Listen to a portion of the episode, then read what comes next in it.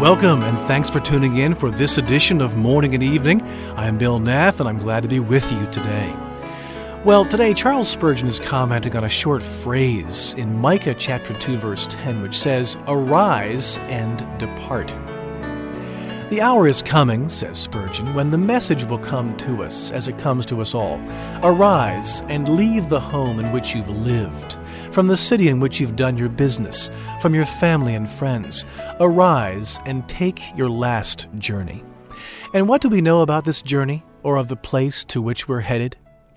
We've read a little bit about it, and perhaps we've been given insights from the Holy Spirit, but how little do we know about the future? We know that there is a black and stormy river called death. God tells us to cross it, promising to be with us. But after death, what comes next? What world of wonder will become known to us? No traveler has ever returned to tell, but we know enough about our heavenly home to make us look forward to going there with joy. The journey of death may be dark, but we can travel without fear, knowing that God is with us. We'll be leaving behind all we've known and loved here, but we will go to our Father's house where Jesus is, and to that royal city that has foundations, whose builder and maker is God. We will live forever with Him whom we love, in the middle of His people, in the very presence of God Himself.